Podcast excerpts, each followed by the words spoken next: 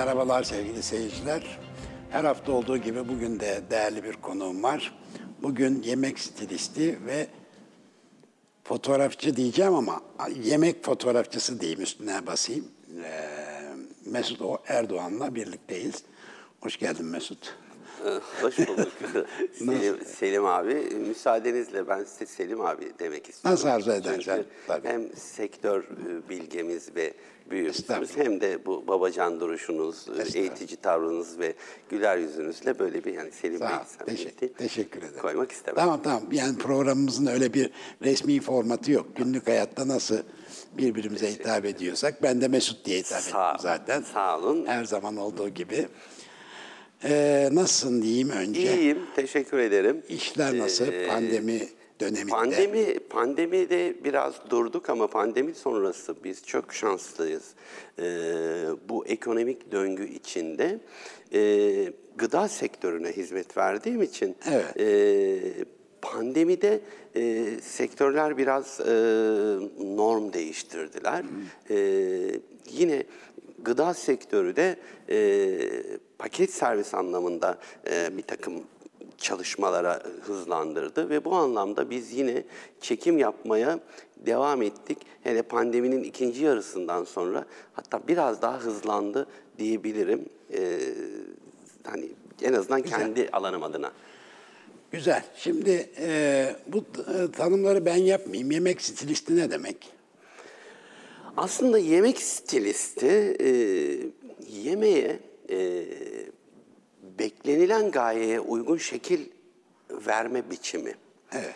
Beklenilen gaye değişik amaçlar olabilir. Yani siz bir ambalajın üzerinde bir çorbanızı ifade etmek istiyorsanız, evet. Buradaki amaca yönelik bir çorba üretmek bir, stil, bir yemek stilistidir. Evet. Yani yemek stilisti aslında ikinci bir anlamı da hazır bir yemeği dizayn etmek anlamına da gelse bu bizim sektörde profesyonel tabirle çok kullanılmaz. Yani pişmiş yemekleri tabağa dekore eden adam değildir.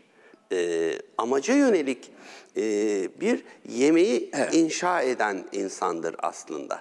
Evet, şu ayrımları yapalım aslında sevgili seyirciler. Sektörde yemek fotoğrafı diye bir tabii ki çok özel bir alan var. Bu konuda uzmanlaşmış birkaç tane de Türkiye'de, İstanbul'da da fotoğrafçılarımız var. Mesut da bunlardan biri bir tarafta.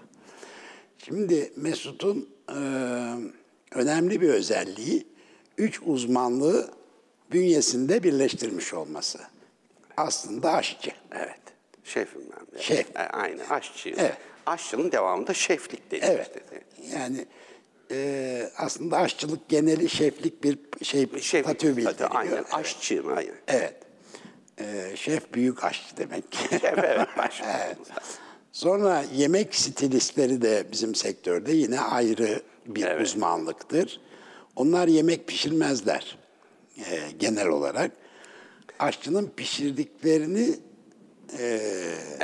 stilize ederler diyelim. Bu arada ekranda da senin çalışmalarından örnekleri de arkadaşlar arka arkaya paylaşmış oluyorlar. Hani neler yaptığını da görmek açısından. Üçüncüsü de fotoğrafçı. Evet. Fotoğrafçılık, yemek fotoğrafçılık da fotoğrafçılığı da başlı başına bir uzmanlık alanı. Aslında bu da başka bir kişidir. Öyle değil mi? Bir yemek fotoğrafı çekiminde bir aşçımız olur, bir stilistimiz olur, bir de fotoğrafçımız olur. Evet. Şimdi sen bunların üçüsünde. Evet, üçünü bir arada yapıyoruz. Evet, üçünü bir arada yapıyorsun. Birlikte seninle çok çalışmalarımız da oldu. Ayrıca kitaplarım var. Ben ondan bahsetmek istiyorum. Evet. Yine çok değer verdiğimiz fotoğrafçı Buğran Şirvancı'nın fotoğraflarını çektiği Mengen Yemekleri isimli bir kitabım var. Tarihi biraz eski. Evet. Herkes de bulamayabilir yani. Yok Ben bile bulamıyorum. Yayıncıyı arıyorum. Onlar da bile. Evet. Bir de yine Buğran'la beraber yaptığınız %100 salata. Evet. Burada da salata tarifleri var. Evet, burada da o da çok böyle basit aslında bir salataya giriş. Salata ne anlama gelir? Çünkü bizde hani patlıcandan yapılan mezeye de bir salata dendiği için aslında salata terminolojide salata kavramı farklı bir şeydir. Onu da anlatmaya çalıştık. İçinde çok basit mütevazi tarifler var aslında. Evet, güzel, değerli eserler. Bu arada bazı televizyonlara yemek fotoğrafları, yemek programları yaptın. Evet. Sonra birkaç çok özel projede yer aldın. Yemek tarifleri, yüksek sayıda yemek tarifinin yer aldığı bir video serisinde. Neydi o? 1000 tane yemek şeyi yapıldı. Bayağı büyük bir almanak gibi düşünebilirsiniz. Evet. Yine bir değerli bir yayıncı abimiz Hulusi Bey bunu hazırladı. Ve gerçekten 1000 tane yemek videosu hazırladık biz. Ve bunlar arşivlendi duruyor. Yani bir gün belki Hulusi abi şey yapar, bunları ortaya çıkarırsa aslında kıymetli şeyler. Ve burada biz orijinal tariflere yani Türk yemeği vardır, Türk yemek kültürü vardır aslında. Türk yemeği bir tariftir ama yemek kültürü başka bir şeydir. Yabancıların culinary dedikleri şey başka bir şey, reçete başka bir şeydir. Kuru fasulyeyi bir sürü tanımla ülkenin değişik yerlerinde tanımlayabilirsiniz. Ama biri çıkıp da beynelminel Turkish kuru fasulye diye bir şey yapmaya çalışırsa eğer, onun bir tane bir tarifi olur. Evet. Biz yemek kültürüyle yemeği ayırmamız gerekiyor aslında. Yani yerel olarak ülkenin değişik yerlerindeki yemekler birbirlerine karşı farklı değişiklikler gösterebiliyor. Birinde içli köfte derken öbürü oruk diyor. Ama aynı diyorlar işte, ama oruk Hatay'daki türe deniyor. Efendim Antep'e gittiğinizde içli köfte diyor. Ama Hataylı bir adama siz bu ama içli köfteye benziyor dediğinizde, ya içli köfte oruğa benziyor olabilir diyor. Ama ben bu bir oruk diyor. Her şey aynı. Ya o kültüre giriyor işte. O çok bizim bir konumuz değil. Düz yani ben bu mengen yemeklerini yaparken de düz annemin den aldığım tarifi kayda geçirmek istedim. Değerli arkadaşım Burhan da bunları fotoğraflandırdı. Aslında çok da güzel bir şey oldu. Duruyor kenarda. Evet. Ama yani çok aşırı şeyli bir şey değil. Prodüksiyonlu bir şey değil. Şimdi o zaman şunu öğrenmiş olalım. Şimdi Türk yemeği ve bir Türk kuru fasulyesi ya da bir içli köfte dediğimizde aslında kendi coğrafyamızda bunun çeşitli pişirme şekilleri olabilir ama yani Türk kuru fasulyesini dışarıya lanse etmeye kalktığımızda aslında bir standardı olur demek istiyorsun değil mi? Aynen. Bir reçetesi olmalı. Aslında bunlar çok toparlanmış şeyler değil. Zamanında çok değerli üstadımız Tuğrul Şavkay eskimeyen tatlar diye bir grupla bunu çıkardı. Böyle bir tarifleri. Rahmetli analım. Tabii rahmetli. Yani bu Şavkay'da çok kıymetli biriydi bizim için. O böyle bir şey yapmaya çalıştı. Hep de bunun üzerinde durdu. Yani bir traditional Türk mutfağı, geleneksel Türk mutfağı anlamında fazla dallanıp budaklandırmadan bir tane tarif yapıp koymak lazım. Çünkü hiç kimse yani siz bir köfteci açıyorsunuz ve adı köfteci ve basit adam çok ucuza bir köfte yiyecek. Bu köftenin nerenin köftesi bilmem ne olduğu ve kültürüyle tüketiciyi yormaya bazen çok gerek yok. Yani adam köfte yiyecek, basit yani köfte. Yabancı da baktığı zaman Türk kuru fasulyesi, şiş kebap, köfte. Basit anlamda. Evet. Böyle bir sadeleştirme işe yarayabilir ama bu zenginliği de tabii kaybetmemek lazım. O da ayrı bir şey. Öyle değil mi? Ya Çok katılıyorum ona. Ben de mesela Avrupa ülkelerinin kulinari diye bir kitabı vardır. Böyle çift cilt, böyle 1000'er sayfalık, 2 ciltlik kocaman bir ansiklopedi bunlar. Buraya baktığımızda bunlar böyle çok böyle beynelmiler. İşte Fransız mutfağı, İspanyol mutfağı, İtalyan mutfağı bilmem ne dediğinde çok böyle yörelere, işte Toskana bölgesindeki gnocchi'nin nasıl yapıldığına takılmadan bir tane gnocchi tarifi vermiş. Ama Toskana'ya indiğinizde bir sürü gnocchi yapıyor oradaki ev kadınları. Yani ona girmeden bir tarifle toparlamak aslında tanıtmak açısından siz hani evet, tanıtmanın basitliği açısından daha faydalı olabilir. Ama orası başka bir alan. Aynen bir alan. Tabii ki. Kendi içimizde bu köfte çeşitleri de İçli köfte çeşitleri de, kuru fasulye pişirme çeşitleri de bir zenginliktir. Çok. Onun pastırmalısı var, kuşbaşılısı var, sadesi var. Abi, yöresine göre neler var. Şimdi ben bu programda birkaç defa söylemişimdir. Bizim tavuk yeme şeklimizle tilkininki çok farklı birbirinden. Öyle değil mi? Şimdi biz içgüdüsel tatmin, karnımızı doyurmakla yetinmiyoruz yemek yerken. Onun için bir kültür diyoruz buna. Yemek kültürüne dönüşüyor işte. Bulduğumuz gibi tüketmiyoruz. Bulduğumuz gibi tükettiğimiz zamanlar da olmuş geçmişte. Ama kültürle beraber bu tamamen değişmiş. Pişirmişiz, kesmişiz, bölmüşüz tabaklara. Bir sofra dizaynı geliştirmişiz. Fakir veya zengin fark etmiyor. Yani sonuçta bir... Her evin, her kültürün bir sofra dizaynı var. Sofraya oturup kalkma şekli var. Onun bir ritüeli var. Ve tavuğu tilkiden bambaşka yiyoruz. Burada bir süreç var. Yani o pişirmeden başlayarak ondan sonra dizayn etme. Zaten her yemek de bir aslında tasarımdır. Öyle değil mi? Kokular tasarımdır. Sonra işte bir sunum haline getiriyoruz onu. Şimdi ülkemizde bunun ben sıkıntısını yaşadığımızı düşünüyorum. Sunum kültürüne henüz geçemedik bir türlü. Yani senin ve senin gibi arkadaşların bu gayretlerine elbette hayranlıkla bakıyoruz. O ayrı bir konu.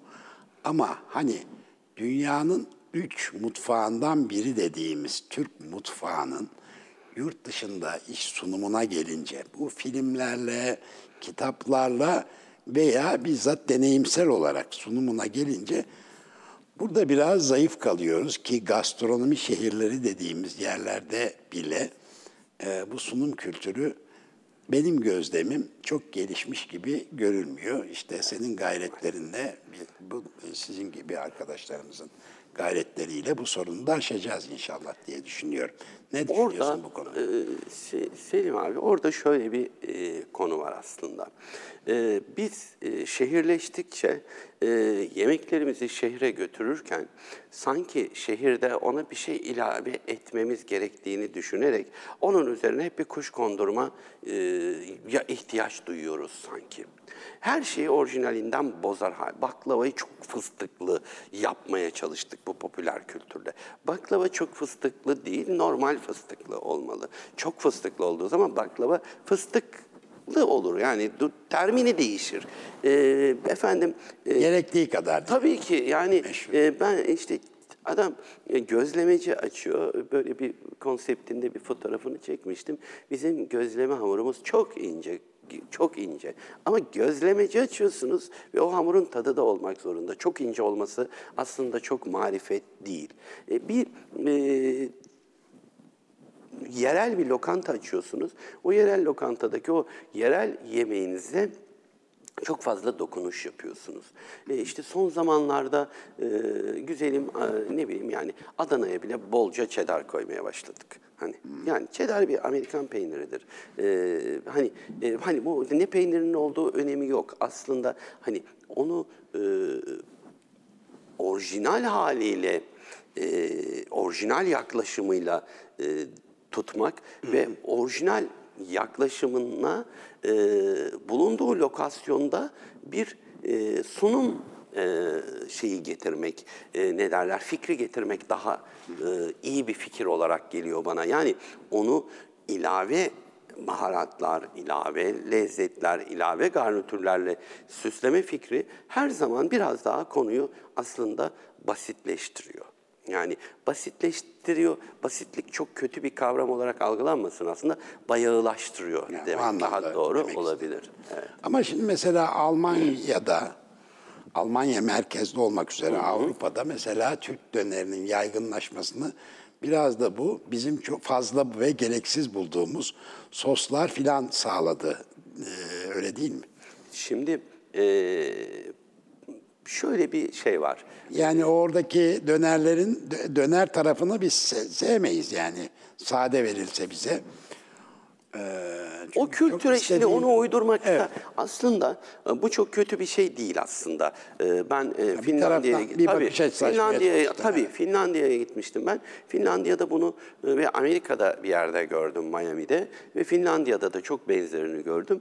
Rice'la bu bir uzun şeyle, kokulu pirinçle bir plate'in üstünde sebzelerle sote ederek veriyorlardı. Döneri kesiliyor. Burada bir pilavı var haşlanmış. Onunla da sebzeler var. Burada karıştırıyor ve öyle servis ediyordu ve korkunç satıyordu adam. Türk müydü? Değil. Tamamen bir yabancı bir adamdı. Evet. Patronları da yabancıydı. Ama mesela bu sunumlar, bu değişik soslarla döneri sunma vesaire gibi sunumlar, Türkiye'de aslında birkaç büyük ve orta teşebbüsle ve büyük teşebbüslerle de bunlar denendi. Yani Café de Paris sos bile koydular. Bunlar aslında ürünü kötü yapmıyor. Yani bozmuyor da. Ben bu tarz bir müdahalede şey değilim. Karşı değilim aslında. Bunlar iyi dokunuşlar. Bazen de ne derler, basit ve bayağı dokunuşlar oluyor. Yani o güzelim. O zaman oralarda maharet gerekiyor. Maharet gerekiyor. İlla görgü gerekiyor. Tamam. İlla otantik yapısını koruyacağız diye bir şey yok. Hayır yok. Evet, özünü tabii ki koruyacağız. Yoksa döner olmaktan çıkar. Ama farklı denemeler, farklı soslar. Kesinlikle aslında olur. Tasarım faaliyeti bir şekilde devam ediyor. Devam edecektir zaten. Yani bu hem ekonominin, hem kültürün, hem görgünün şeyidir yani. Evet, kaçınılmaz. Tabii. Ama yine şuraya geleyim. Biz dünyanın üç büyük mutfağından biriyiz. Dışarıdan bakıldığında Türkiye bir gastronomi ülkesi burası dedirtebiliyor muyuz? Şimdi gastronomi ülkesi dedirtmek kolay bir mesele değil, çok zor. Ben belki işte 16-17 sene önce Londra'da Cookbook diye bir tane kitapçı var. Cookbook'a girdiğimde hiç Türk mutfağı kitabı yoktu. Hiç. Evet. Yunan mutfağı kitabı 32 tane vardı. Şimdi şu anda bile hani Cookbook'a girseniz, bir Türk mutfağı deseniz herhalde 3 tane 4 tane çıkar. Ve maalesef şeye baktığımızda Selim abi, bazen biz mesleğimiz gereği adam diyor ki bir tane diyor işte hani şöyle bir yaklaşımla kebap çekmek istiyorum diyor ya da yapmak istiyorum falan. Biz de ilham almak için bazen işte hani bu sosyal medyaya bakıyoruz. Oradan hani çok malum işte görseller diyorsunuz karşınıza, kebap diyorsunuz karşınıza. Bakıyorsunuz bütün güzel fotoğraflar, şahane sunumlar hep yabancı fotoğraflar ve ajanslar tarafından çekilmiş. Nereden bizim Türklere yaptığı şeylere baktığınızda gerçekten berbat çorba fotoğrafları, berbat kuru fasulye fotoğrafları. Ben bakıyorum yabancı fotoğrafçıların ve stilistlerin yaptığı Türk yemeği kitapları var. Hep onlar karşıma çıktığında diyorum ya, kebaba bak. Adam bizim kebabımızı o kadar güzel anlamış ki. O kadar naif sunmuş ki, onun soğanını bile koyarken kebabı gerçekten öne plana çıkarmış ama bununla soğan da yenildiğini, pidenin de yenildiğini, sumak baharatının da olduğunu güzel bir prezentasyonda bize anlatmış. İşte böyle çalışmalara ihtiyaç var. Sonra iyi lokantalarımız bizim. Yani gastronomi demek şu anda böyle çokça yapıldığı gibi, efendim değişik sosların pıt pıt pıt tabağa damlatıldığı, şu kadarcık bir kebabın üstüne edible flavors dediğimiz yenilebilir otlarla, cımbızla dekor yapıp oradaki kebabın soğuduğu yemekler değil. Böyle deneysel lokantalara çok gidiyorum. Ve gerçekten tat almıyorsunuz. Soğumuş bir kebap, üzerinde yenilebilir çiçeklerle vesaire. Gastronomi böyle bir şey değil. Dünyadaki tanımı yok. Maalesef Türkiye'de de gastronomi adına ön plana çıkmış bir iki böyle ilk 50 lokantası içine girmeye çalışan falan yerler var. Ama bunlar Türk mutfağıyla girmediler hiçbiri. Yani iyi lokantacılıkla girdiler. Çok değerli arkadaşlar var böyle. Ama konu Türk mutfağı değildi. Evet. Daha bunu yani ülkenin içinde çözmeden bu sorunumuzu tabii ki dünyaya açılmak öyle o kadar da kolay bir şey değil. Hiç kolay. Bir ara Malezya, yani 5-10 yıl önceden bahsediyorum, dikkatimi çekmişti. Malezya turizm sitesinin bir köşesinde sizin oradaki Malezya diye bir başlık vardı. Onun başlığın altında da Malezya yemekleri yapan restoranların tek tek bütün dünyadaki adreslerini vermişler. New York'ta bu, İstanbul'da bu, Paris'te şu diye. Yemek, gastronomi bir kültürü temsil eden çok önemli unsurlardan biri çünkü. Ki Malezya mutfağıyla ilgili ne söyleyebiliriz? O da ayrı konu. Hani Türk mutfağıyla mukayese bile edilmez. Hani Çin yemekleri bile Malezya mutfağına dahil olabiliyor. Ben yurt dışında işte çeşitli merkezlere gittiğimde mutlaka Türk restoranlarını ararım, bulurum, bir bakayım neler dönüyor buralarda diye. Gerçekten yüzümüzü ağartan birkaç tane dışında tam tersine bir fonksiyon gören, yani hani bizi rezil eden çok fazla mekan olduğunu da çok gözlemliyorum. Çok var yani, gerçekten fazla. Bu nasıl çözülür, nasıl standartize edilir, bir ödül mekanizması mı oluşturulur filan bilmiyorum. Tabii bu Kültür ve Turizm Bakanlığı'nın işi midir, yoksa başka oluşumlar mı gerekiyor bunlar için? Çok önemli bir şey mesela. Burada haksızlık etmek istemiyorum ama yapılan bazı işlere şöyle şeyler var. Bir projede biz çok fazlaca arkadaşlarımızı kayırıyoruz. Yani ben bir proje yapacaksam diyorum ki Selim abi de diyorum bana diyorum şuradan bir iş vermişti. Ben de Selim abiyi bu projeye dahil edeyim ve onun sırtını yepeleyeyim. Şimdi ana sıkıntı bu. Yani gidip uzmanlarını bulmuyoruz. Biz efendim atıyorum bakanlıktan birine yakınız, oradan birini tanıyoruz, buradan birini tanıyoruz. Bir tane projeyi elimize attım mı sonra projeyi hep böyle arkadaşlarımızı yanına koyuyoruz. Halbuki bizi sevmeyen ama konunun çok uzmanı bir tane adam var. O adamı yanımıza bile yanaştırmıyoruz, tamam mı? Hatta o adamın adını bize böyle masada andıkları zaman bile ya bırak onu. Bitti. Hayır yani biz orada yani aslında adaletli olmalıyız bir projeyi hazırlarken. Maalesef biz hani bakanlık da bir el atsa bir bilirkişiye soracak. Selim Bey diyecek, hani sen bunu yapar mısın diyecek. Ama Selim Bey en adaletli bir şekilde bunu çevresine dağıtması lazım. En uzman adamları oraya bulması lazım. Bu çok önemli bir proje yapılırken.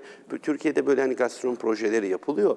Ucundan kulağından tutuluyor. Hep bakıyorsunuz hep birbirinin arkadaşları o projede yer almış. Yabancı hiç kimse yok. Halbuki çok uzman insanlar iş projenin dışında bırakıldığını görüyoruz.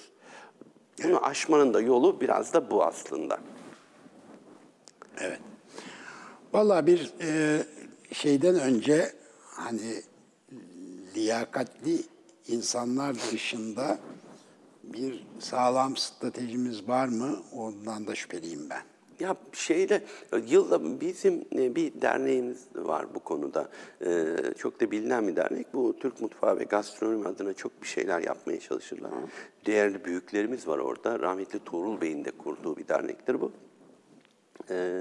Burada bu menşe şehadetnamesi denilen tanımlamaları yıllar önce ilk dile getirenlerden biridir bu derneğimiz. Şeyde de Fransızlarda da var bu. Appellation d'Origine Contrôlée diye menşei kontrol edilmiş ürünler sertifikası.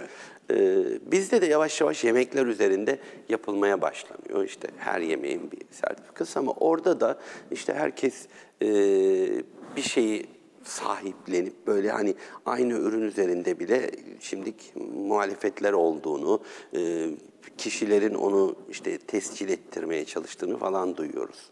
Aslında evet, bu bir devlet politikası olması gereken bir konu. Olmalı. Tabii. Evet. Bir reklam arası verelim. Tabii ki. Tekrar döneceğiz. Bir süre sonra buradayız. Kısa süre sonra buradayız sevgili seyirciler.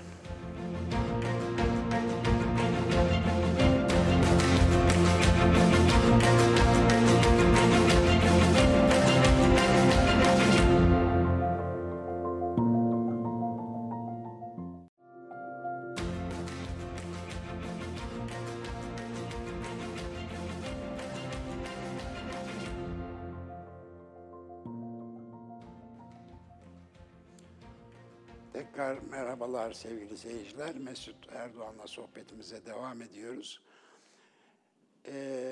Ben bu araya bir kitap tanıtımı sıkıştırmak istiyorum. Eğer izin verirsen. Genelde yapmıyorum. Çok konuğun zamanından çalmak istemiyorum ama bu bizim açımızdan soyut şeyler ekonomisi açısından da önemli. Biz de bu arada kitabı biz de görmüş oluyoruz tabii ki. Evet, izlemeden. Sen de görmüş ol gerçekten. Profesör Doktor Besim Derlaloğlu'nun bir eseri çıkalı bir yılı geçti veya bir yıl kadar olmuştur. Şimdi Besim Hoca ve Medyascope YouTube kanalında Edgar Şar bu kitap üzerine bu kitabı incelemek üzerine sohbetler yaptılar. Onlar da çok kıymetliydi. Başta kitap çok kıymetli. Kitabın adı Poetik ve Politik. Böyle kafiyeli de bir adı var. Bir Kültürel Çalışmalar Ansiklopedisi.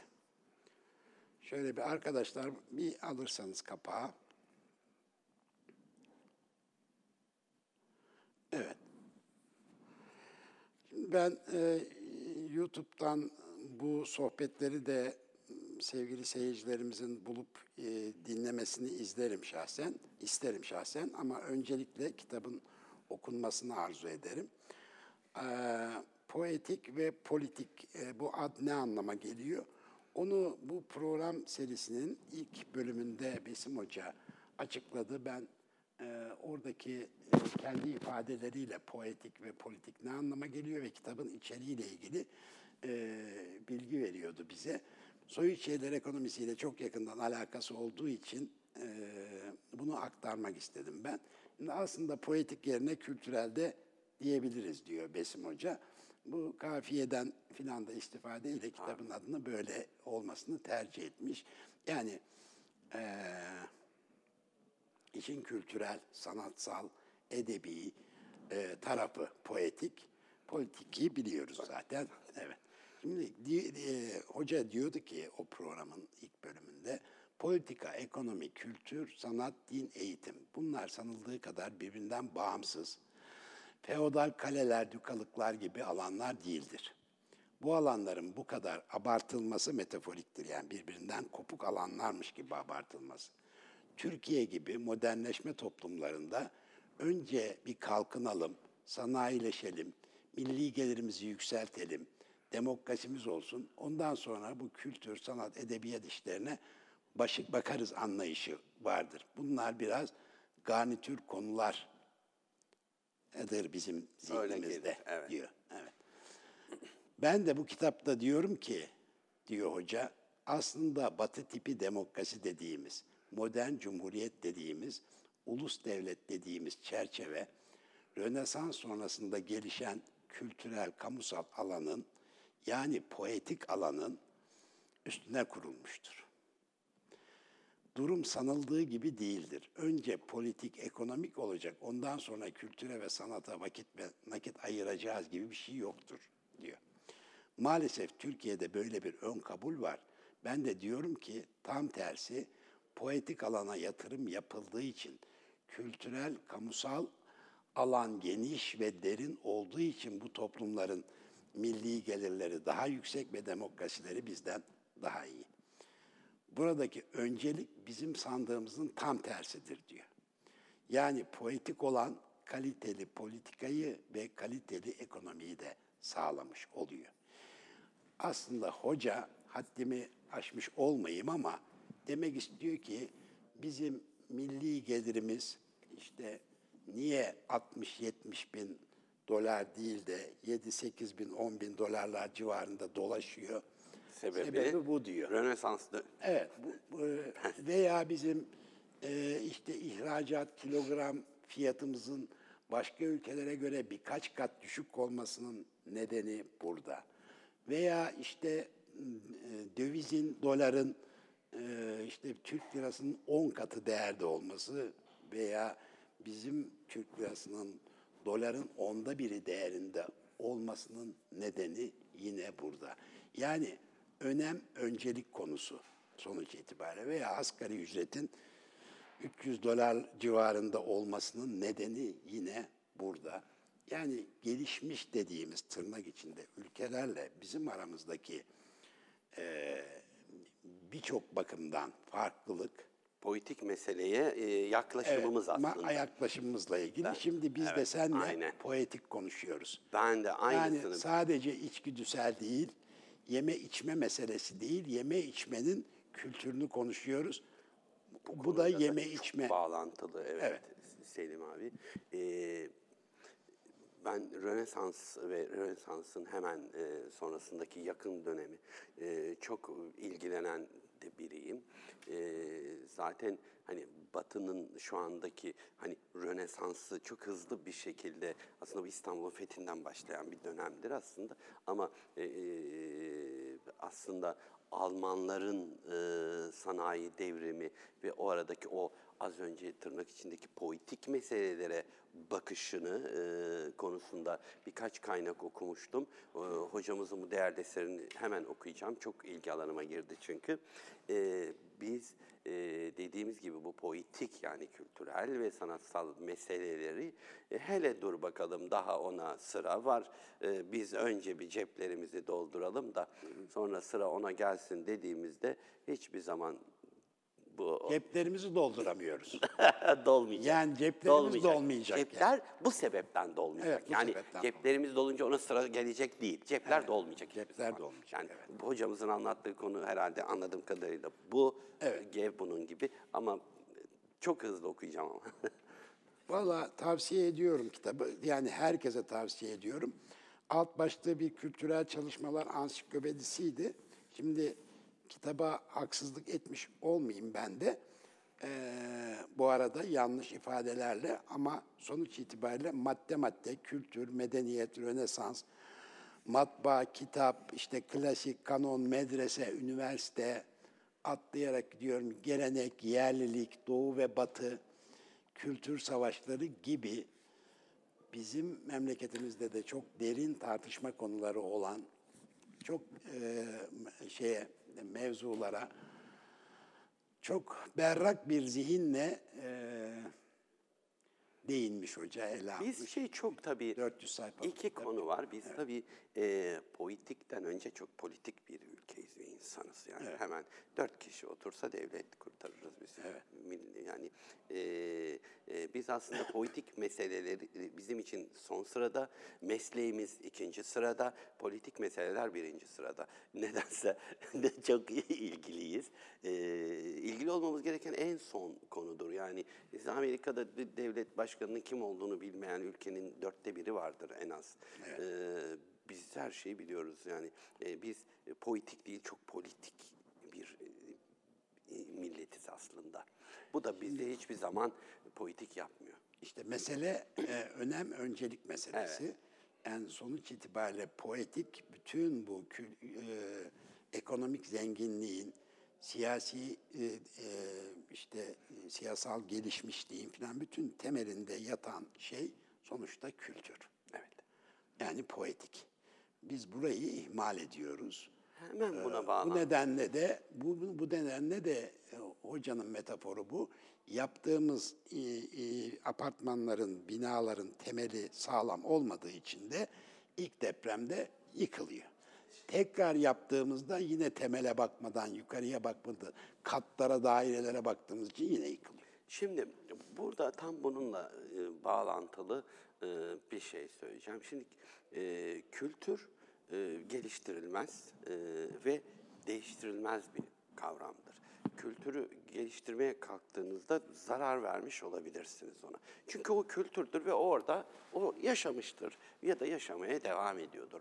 Neden onu, hani bu bazen müzikte de duyuyorum bunu, işte halk müziğini değişik formlara sokarak insanlara sevdirmeye çalışmak ya da klasik müziği bilmem ne, aryaları bilmem nelerle harmanlamak falan. Tabii ki bu çabalar olacaktır ama belli eserlerde mutlaka korunuyor olması lazım. Az önce verdiğim şeydeki örnek gibi. Şimdi kültürde her yörenin kültürü vardır ve o kültürlerde de coğrafyalarla ilgilidir o kültürler. Yemekte de böyledir. Evet. Eğer ki sizin gözünüzü kapatsalar, kaçırsalar deniz aşırı bir ülkeye, sonra siz nerede olduğunuzu anlamak için ilk yapacağınız şey gözlerinizi açıp sahile bakmak olacaktır. Çünkü sahildeki evlerin şekline bakarak siz nerede olduğunuzu anlayabilirsiniz. Şimdi yemek de böyledir. Şimdi tabağa baktınız, bu yemeğin kime ait olduğunu rahatlıkla bulabilirsiniz. Eğer kültürler konusunda küçücük bilgi sahibiyseniz. Şimdi yemek, Doğu kültürlerine doğru gittiğinizde eti, sosu, garnitürü bir arada pişer. Görüntü olarak biraz fukaradır ama tadına baktığınızda çok lezzetlidir. Aynı bizim hayatımız gibi. Görüntü biraz böyle hani fukara görünse de içi çok lezzetlidir. Bir batıya doğru gittiğinizde her şey çok steril, çok nizamidir. Tabaktaki yemeğine de baktığınızda et, sos, garnitür ayrı ayrı pişmiştir. Ve bu ayrı ayrılık tabakta birleşmiştir. Görüntü çok güzeldir ama tadı o kadar yoktur. Birlikte yemek pişmediği için. Aynen, birlikte pişmediği için. Kültürler, yemekler de böyledir. Bölge bölge bu şekilde konuya çok iyi bakılabilir. Onun için fazla komplike etmeden bir konuyu, başladığımda o oruk konusunu anlatırken adam diyor ki yani bizim kültürde buna oruk denir. Yani öbür kültürde de buna içli köfte deniyor olabilir. Hani yani lütfen yani o çok var ya, aramızda kilometreler var ve aynı bölgedeyiz ama hani böyle demişiz. Evet. Kültürümüzü koruyalım. Hani hep yani bu demek değildir. Yani onun adı bu diyor. Yani kültür aslında yani biraz bununla yani şeylerimiz bizim özellikle bu işte bir yemek kitabı yapmak için bir editörün eline böyle bir proje geçtiğinde ya da bir yemek fotoğrafçısının eline al sen bir oruk çekeceksin ya da bir içli köfte çekeceksin dediğinde eğer ki bu kültürü bilirse bir içli köftenin yanına İç Anadolu'ya uygun bir sunum hazırlar. Eğer oruk çekecekse Hatay ve o kültürlere uygun bir sunum hazırlar. İşte burada poetik meseleler burada devreye giriyor. Son dönemde bir şey inşa etmeye çalıştığınızda alın karşınıza poetik kültürel meseleler. Her alanda. Evet. Peki Mesut, hocamız da Besim Derlaloğlu hocamız da bize başka kapılar açmış oldu böylece. Başka sohbet konuları oluşturmuş oldu. Şimdi konsept mühendisliği diye bir kavram üzerinde duruyorsun bir makalende. Evet. Bunu biraz açar mısın ne demek istediğini? Konsept mühendisliği eğer siz bir işletme açacaksınız, bu her şeyde geçerlidir. Evet. Bir lokanta işletmesi açacaksınız diyelim ya da bir yemek kitabı yapacaksınız diyelim. Bir konsept aslında sizin yapmak istediğiniz tarz ve hedef kitleniz arasındaki uyum. Aklınızda bir şey vardır, bir hedef kitle vardır, bir tanımlama vardır. O tanımlamaya uygun, doğru mimaride, doğru bir tabakla, doğru bir çatal bıçakla, doğru bir sunumla, doğru bir yerleşimle tabağın içinde siz sunum yapabilirsiniz. Yani atıyorum bir Meksika lokantası yapacaksanız siz ona novel cuisine bir batılı bir sunum yapmamalısınız. İşte onun sosları biraz dağınık olmalı, işte baharatları işte cömertçe kullanılmalı, yanında ayrı insert dediğimiz soslar koyulmalı tabağa. Yani tabağı inşa ederken mimar da ne yapıyor? İşte ona uygun bir yapı yapıyor. İşte şef de tabağını ona uygun hazırlamalı. Bütün yemekler aynı biçimlenmez. Yani dünyanın her yerinden farklı. Yani tabaktan tabak dizaynına, tabak dizaynından mutfağa, sandalyeye, yemeğin baharatlarına kadar, ışıklandırmaya kadar her şey bir bütünlük, arz ediyor. Evet. Ve bu da yani yemek konsepti belirleyen bir faktör. Tabii. Yani ortamı da belirliyor olması lazım. Veya o ortamda hangi yemek olur? Bazen bize bir projede geliyor, deniyor ki bir proje yapacağız falan. Bu projenin böyle çok değerli ajanslar var. Bu ajanslar elinden çıkmıyor, direkt müşteriden geliyor. Müşteri bambaşka mood dediğimiz bize örneklerle geliyor. Hı hı. İşte böyle de bir şey var, bunu da yapalım, bunu da yapalım. Ya ürün hep aynı ürün ama siz yani bununla bunun arasında uçurum var görsel dizayn olarak.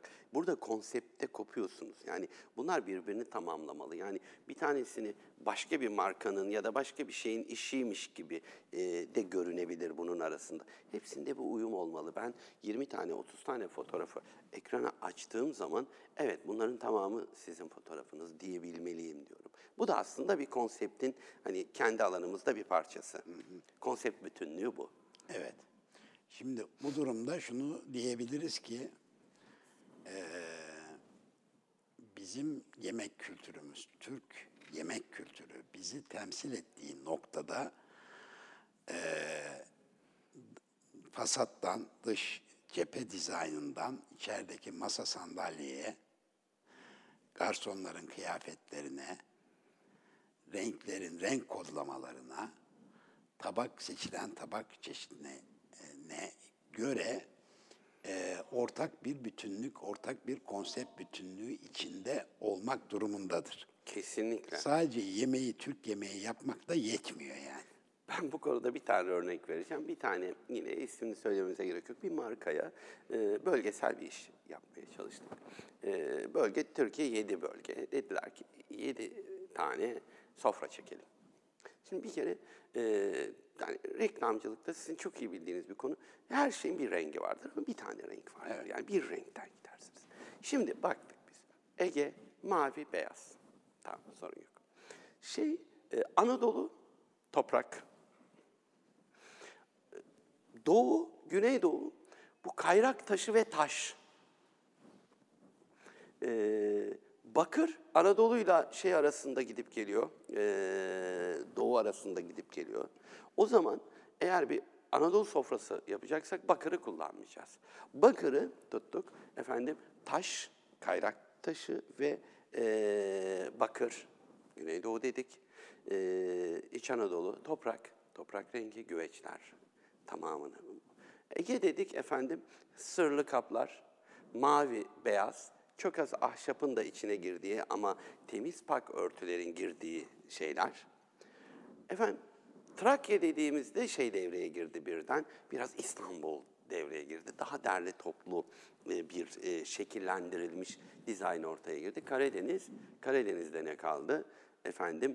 Gri renkli ahşap.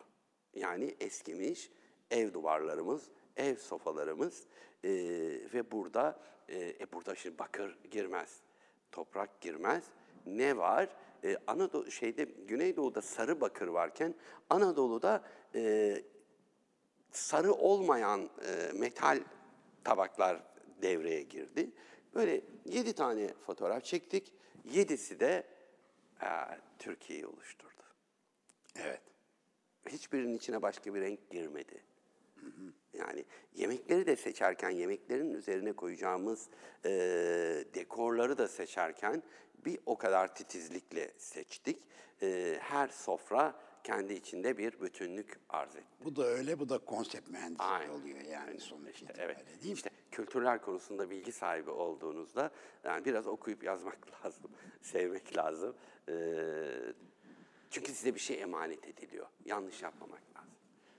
Yani her şeyi bilmemiz tabii mümkün değil. Bilgi sahibi olmamız da gerekmiyor ama şu bilgiye sahip olmamız gerekiyor ki uzmanlarından nasıl destek alırız. Tabii. Bu bilgiyi baş tacı etmemiz lazım her zaman. Çünkü insanoğlunun her şeyi bilmesi diye bir şey söz konusu. Bakın burada mesela bir tane görüntü var. Evet, nedir burada o? Mesela teneke tabağa dondurma koymuştuk biz mesela. Evet. Metal tabaklara dondurma. Çok eskiden pastanelerimizde böyle şeyler vardı mesela. O tatlılarımızı falan böyle, aha, metal, hatta içine yağlı kağıt koyulan sunumlar bile vardı çok, evet, eskiden. Evet. Lokantaya giderdik, içine kağıtlar, bu bardak temizlendi diye içine kağıt sokardı, evet, lokantalar. Hala da var, ben görüyorum. Abi, ya bu temizlendi anlamına gelir aslında. Evet, o tabii, kağıdı tabii bir şey yapmazsınız. Hani bir şey ortaya çıkarırken, bir sentez ortaya koyarken mesela böyle küçük küçük bunları mesela hani anlatmaya çalışıyoruz ama hem markanın işte başka bir yüzünü hem de efendim onu hedef kitlesine uygun bir şey yaratmaya çalışıyoruz. Evet. Böyle gözüm çarptı birden fotoğrafa da anlatmak, evet, istedim.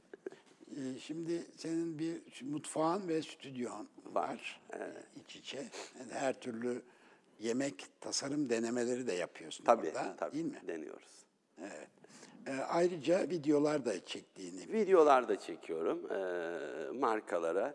Daha çok böyle sinema dünyası değil tabii. Çok o sinema ve reklam dünyasındaki o büyük ışıklar, büyük yaklaşımlar vesaire. Bunlar değil.